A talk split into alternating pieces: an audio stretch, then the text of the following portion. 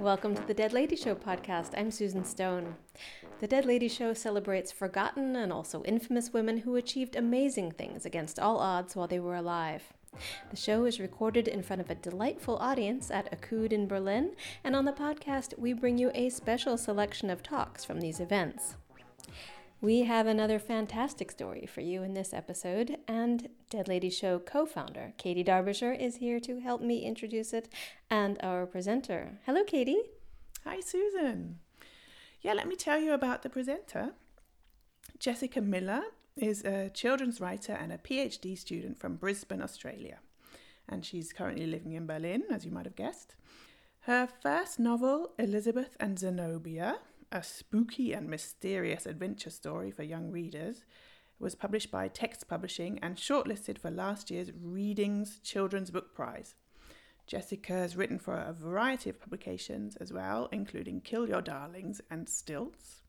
And here comes her fascinating and fantastic presentation on the surrealist artist Leonora Carrington. The surrealists had a game that they liked to play called Exquisite Corpse. They wrote a word or a phrase on a piece of paper, then folded it over, and the next person, without seeing what had been written before, added another word or phrase. And at the end, they were left with a sentence or story full of strange conjunctions. The more incongruous, the better. In fact, the name derives from one of the sentences the game produced the exquisite corpse will drink the new wine. Leonora Carrington, alternately described as one of the most influential female surrealist artists, or one of the most influential surrealist artists, and I prefer the latter, uh, led a life that reads like the results of a game of exquisite corpse. Something like this The debutante elopes with the surrealist painter only to be incarcerated in a Spanish mental institution, but escapes to Mexico, where she spends her days painting labyrinths and boats filled with lizards. Even from this one sentence, it's clear Leonora lived a strikingly unconventional life. And it's all the more striking when you look at her firmly conventional beginnings. So, Leonora was born into a family of textile manufacturers in Lancaster in the north of England. Her grandfather was known for inventing and patenting the loom attachment used in the production of Viyella, a wool cotton blend that, interesting fact, was the world's first trademarked fabric. Now, this contribution or footnote to the annals of textile manufacturing would have been the Carrington legacy, the kind of innocuous yet respectable legacy that, by all accounts, the elder Carringtons would have wanted for themselves. But then in 1917, two things happen. The word surrealism is first used in a play by Apollinaire, and Leonora is born. And she is different to the other Carringtons. Alchemy was a subject Leonora would return to again and again in her paintings, perhaps unsurprisingly, because there must have been some strange alchemy at work for this stolid, conservative family to produce such a strange, wild daughter. So the Carringtons were in early 20th century England new money, Viyella money. And they had a whole shiny lot of money to spend. And they spent some of that new money on Crookhey Hall, which you see here. Um, the family home outside Lancaster, built in a style that Leonora describes as lavatorial Gothic. and you can see it here in one of Leonora's paintings with some embellishments. Um, the grounds populated by fantastic fairy tale creatures that look to have sprung from the tales Leonora's Irish nanny used to tell her. Uh, and please do make a note of this Irish nanny because she will pop up again later. One thing that proved harder to buy with all that money was acceptance into high society. Not that Leonora's mother Maureen didn't try. In fact, Leonora remembers her mother going to auctions and trying to find old oil paintings of lords and ladies that looked like they might plausibly be Carrington ancestors to hang in one of the many, many, many, many, many rooms of Crookhey Hall, which might be the very definition of new money problems. Uh, by dint of perseverance and the assiduous application of large sums of cash, by 1935, when Leonora was 17, the Carringtons had gained tenuous acceptance into the aristocracy, to the point that Leonora was invited to make her debut in London at the court of George V. Now, here we see Leonora and her mother on the night of her debut. Leonora is under specific instructions to be on her best behaviour after having caused a scene a few weeks earlier in the royal enclosure at Ascot, a great place to make a scene. Um, when she declined to mingle with the other young ladies, or crucially, the eligible young gentlemen, and sat instead in silent mutiny reading a book, Eyeless in Gaza by Aldous Huxley. a bold choice.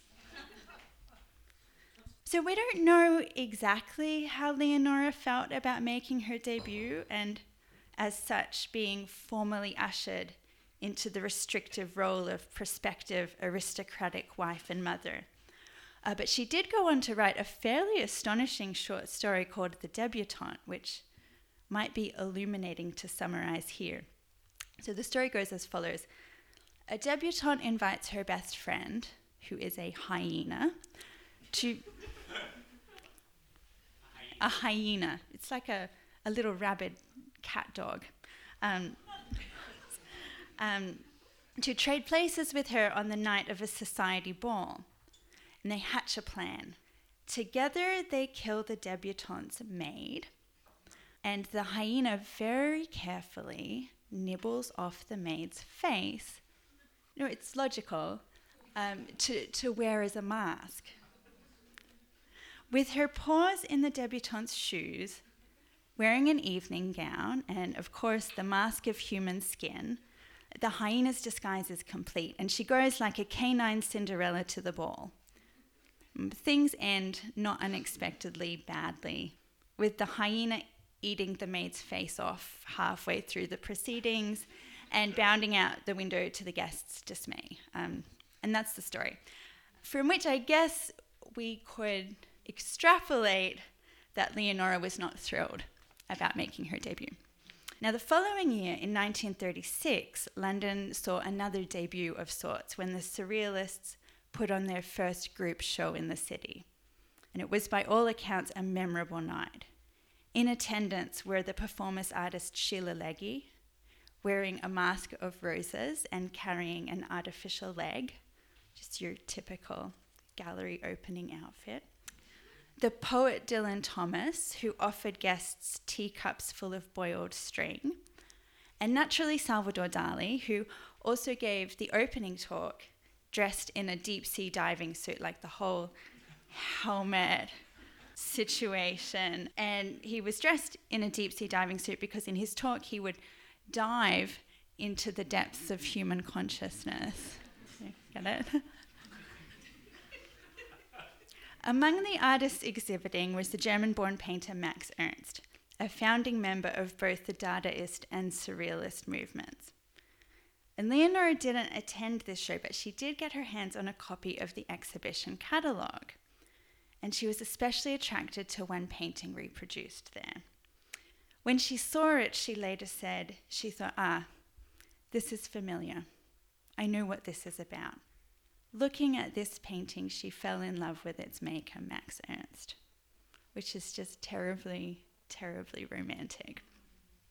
And I hope I won't dispel the romance by disclosing the painting's title, which is um, Two Children Threatened by a Nightingale. It's really sweet. So, Max and Leonora do eventually meet at a dinner party, and here we see Leonora and Max. He's on the um, left, your left, he's, where, he's not in the hat.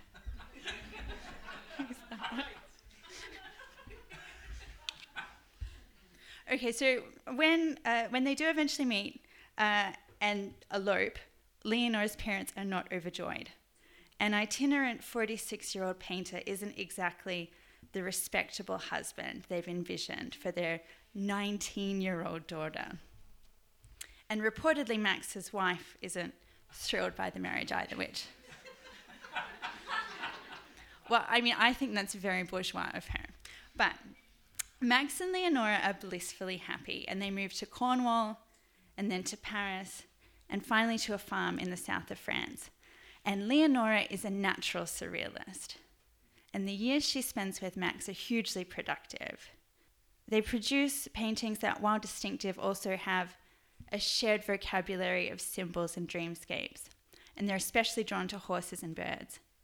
It's in this period that Leonora paints her iconic self portrait, sitting in a room surrounded by horses and another creature. It's not wearing a mask of human skin, but I think it might be a hyena.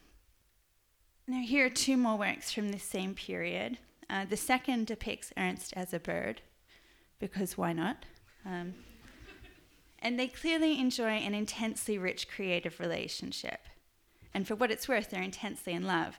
And Leonora fits right in with Max's circle of surrealist friends.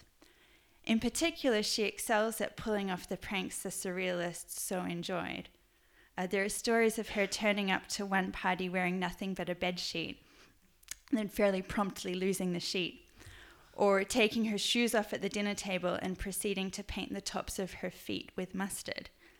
Or my personal favorite, um, the stories of the time she cut her guests' hair while they were sleeping, then served it to them the next day in an omelette. Um, I don't think she cut a lot of hair. I think it was like a garnish, but. But while the surrealists were wild and free, in some ways Leonora's time in their circle was just as stifling as time spent in the drawing rooms of upper class England. Uh, because the surrealists, and the surrealists were mostly men, had developed this charmingly misogynistic concept of the femme enfant, the woman child, which is well, I mean, it's it's pretty much exactly what it sounds like. But um, the the woman child, says Susan Aberth, um, through her naivete, is in direct connection with her own unconscious, and can therefore serve as a guide for man. And Leonora is embraced by the surrealists, but she's embraced by the surrealists, including Max, as a femme enfant. And this doesn't sit well with Leonora, who later says, I didn't have time to be anyone's muse.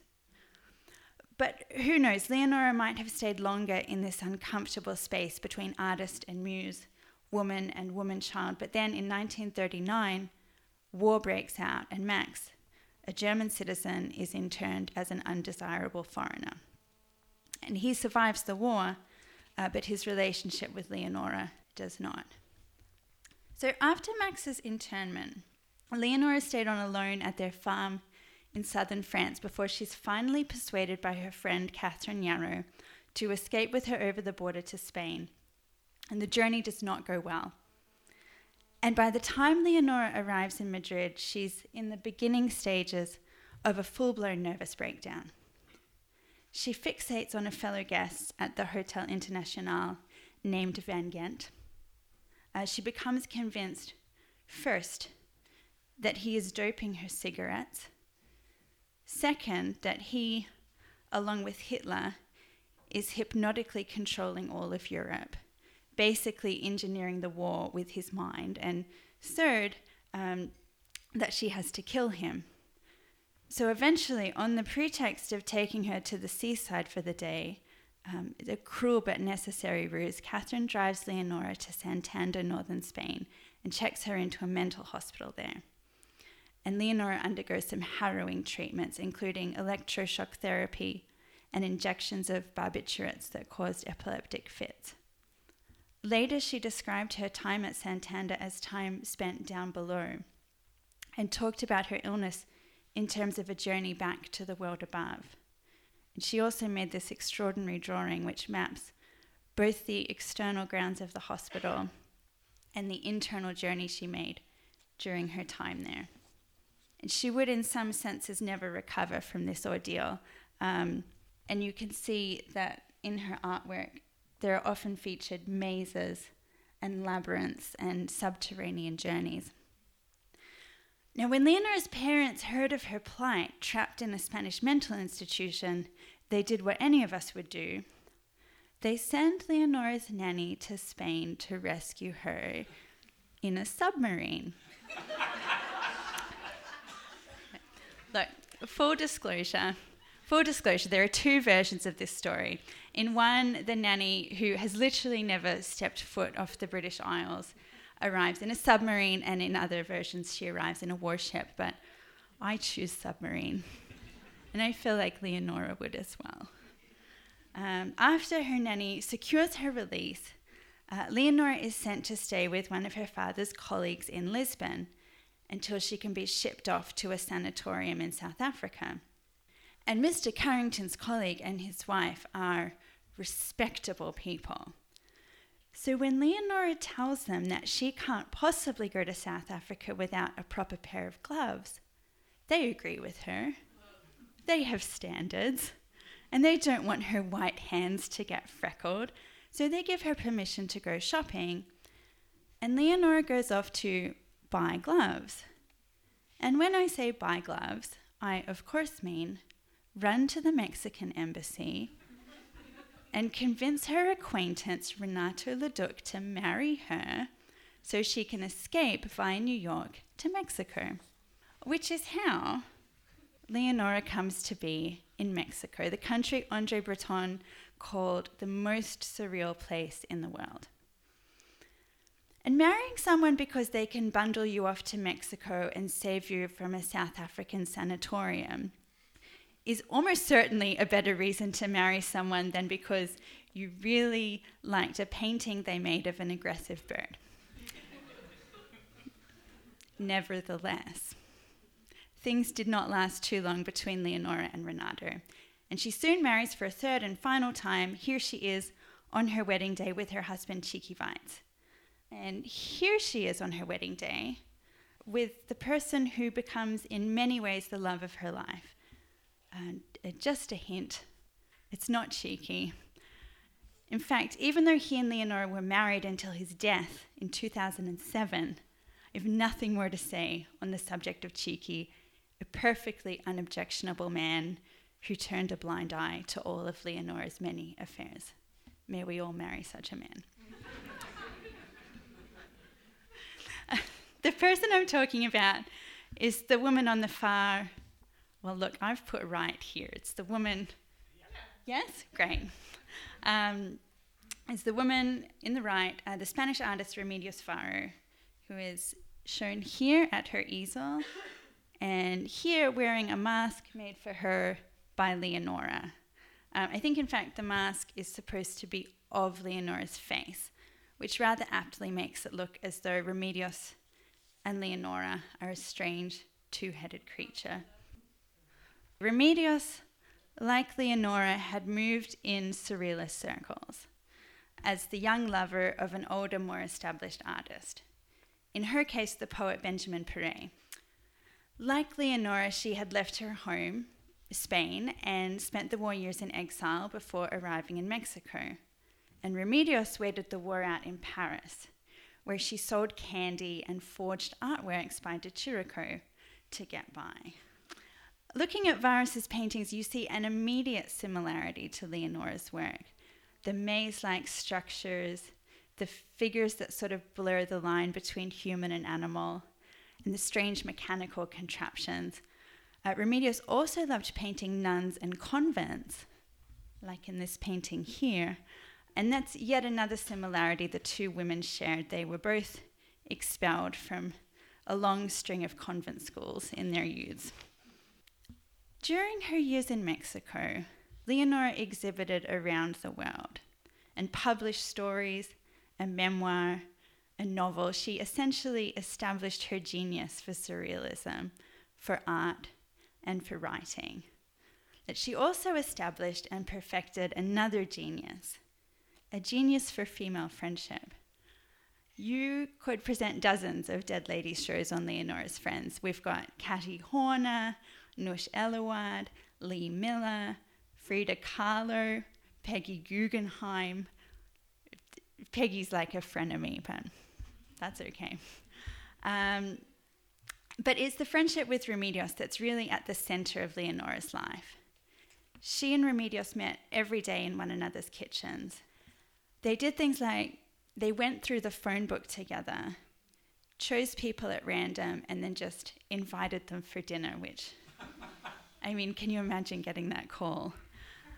They concocted recipes and potions, cooking dishes meant to make whoever ate them dream they were the King of England, or devising a spell for erotic dreams with ingredients which included a kilo of horseradish, three white hens, a head of garlic, four kilos of honey, a mirror, two calf livers, a brick, two clothespins, a corset with stays, two false mustaches, and hats to taste. And most of all, they painted. Sometimes stirring a pot or holding a baby with one hand and wielding a paintbrush in the other. And kitchens seem to work their way into Leonora's paintings. And when you look at her work, you'll often notice a kitchen, a cauldron, a meal, something bubbling in a pot. The kitchen was in those days especially a feminine space, a sometimes oppressive space. But for Leonora and Remedios, their kitchens became the spaces where they transformed, alchemized surrealism. As Leonora's biographer Joanna Moorhead writes, they took surrealism to a new place, a place where it was woman centered and instinctive. And they shared an artistic relationship just as instinctual as their friendship. Um, as these two paintings, one is Leonora's, this one, and the other is Remedios' show. And they both have the same weirdly gothic setting, the same elongated figures, both wielding a distaff, and they both feature jaunty hats. These are two artists talking in the same private magical language. And Remedios died in 1963, aged only 55, of a heart attack. And Leonora never recovered from the loss.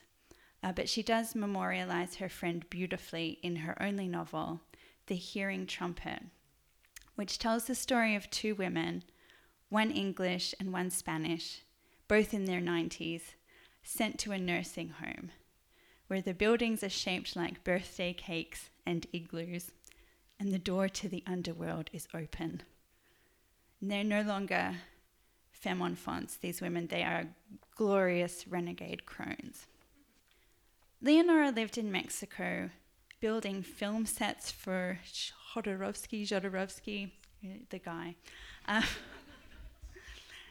and making sculptures and designing posters intended to foment feminist revolution, just basically doing all the good things until she died in 2011 at age 94, a true glorious crone.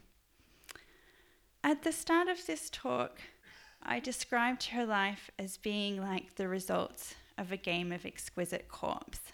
It's a game built around chance, strange conjunction, and coincidence. But in fact, there was nothing coincidental about Leonora's life. It was a life lived with ferocious deliberateness. And every surreal, magical, or madcap thing that happened in it happened because Leonora manifested it for herself.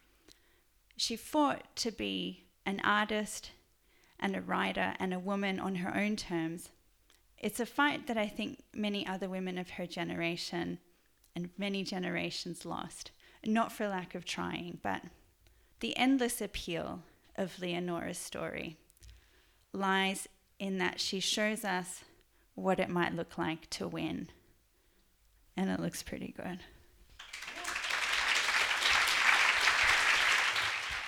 Jessica Miller on Leonora Carrington. You know, I've seen a lot of references to her as the lost surrealist or Britain's lost surrealist. But I'm lucky in that I discovered Leonora Carrington and several other female surrealists through a wonderful art history teacher named Chris Hassold at New College. Uh, that's the one in Florida, not at Oxford, though it was modeled on that original. And in her class, we learned about many of the great surrealist women artists of the same era who were in the same orbit as Leonora Carrington. And at that time, most were fighting against being categorized simply as muses for the male artists. And I wanted to give you just a few names of female surrealists you might want to learn more about. Meret Oppenheim, famous for her for Teacup, Leonor Fini, known for portraits of strong women, and Dorothea Tanning, who was self taught and became a poet in her 80s. We'll be back with another episode of the podcast next month.